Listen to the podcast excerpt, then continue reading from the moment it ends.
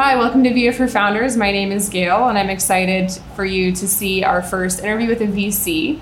So we're talk today a little bit about what does a VC look for regarding competition if you, the founder, decide to raise capital. We're joined by Caroline Yeager. So Caroline, if you could please introduce yourself for the audience, that'd be great.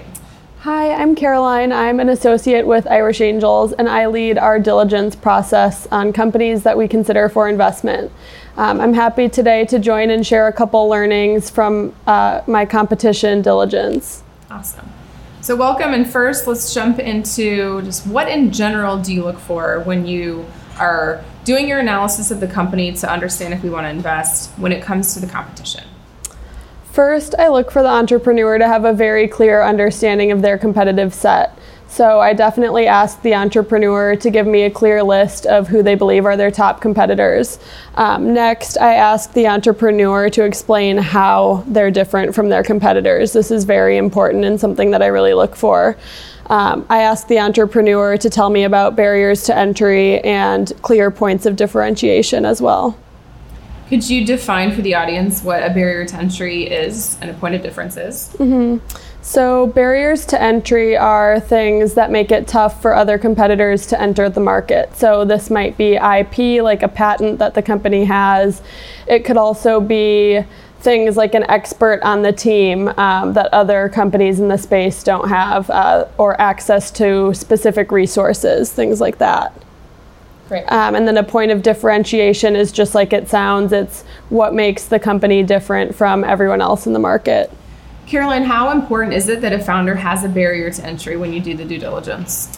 It really depends on the industry. So, for example, um, it's less important with software to have a patent, whereas um, a trade secret might be more important in software. Um, however, something like a medical device, it's go- going to be very important that a company has a patent. So, it's very dependent industry to industry. What are some tips, Caroline, that you would share with entrepreneurs regarding the competition? A couple things. First, I would say the entrepreneur should really understand the difference between direct and indirect competition. So, when I think about direct competition, I'm thinking about who are the competitors that are making a very similar product to the company. Where, whereas when I'm thinking about indirect competition, it's who else in the, in the space or in a similar adjacent space is making something that could also take business away from the company, even though it might not be the exact same product. Um, second, when entrepreneurs say that there is no competition, this is something that causes a little bit of hesitation for me because I really believe that there's competition in every industry. So VCs tend to not like to hear that answer. Um, and then lastly, things like network effects and high switching costs. While these are great, it's often very difficult for startup companies to have these in place already. Um, so if a, a, company is interested in attaining these, I just want to see that they have a clear path as to how they're going to get uh, users or customers. So it becomes more of like a marketing question that you'll look into in that part of the due diligence to make sure that you believe Definitely, yeah. I definitely do a lot of my own research as well to make sure that um, what the entrepreneur is saying is what I'm finding as well. Tell me a little bit more about that. What uh, so you get information from the entrepreneur, and then when you do your own research, what does that look like?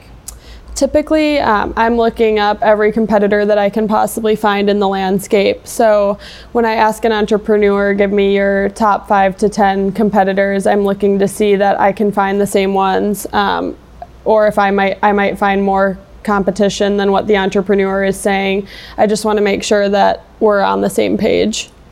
Awesome, Caroline. Well, thanks for joining us. And in summary, it seems like you've got some some great insights. With the main two being that entrepreneurs should really understand who their competition is and how they're different from that that competition set.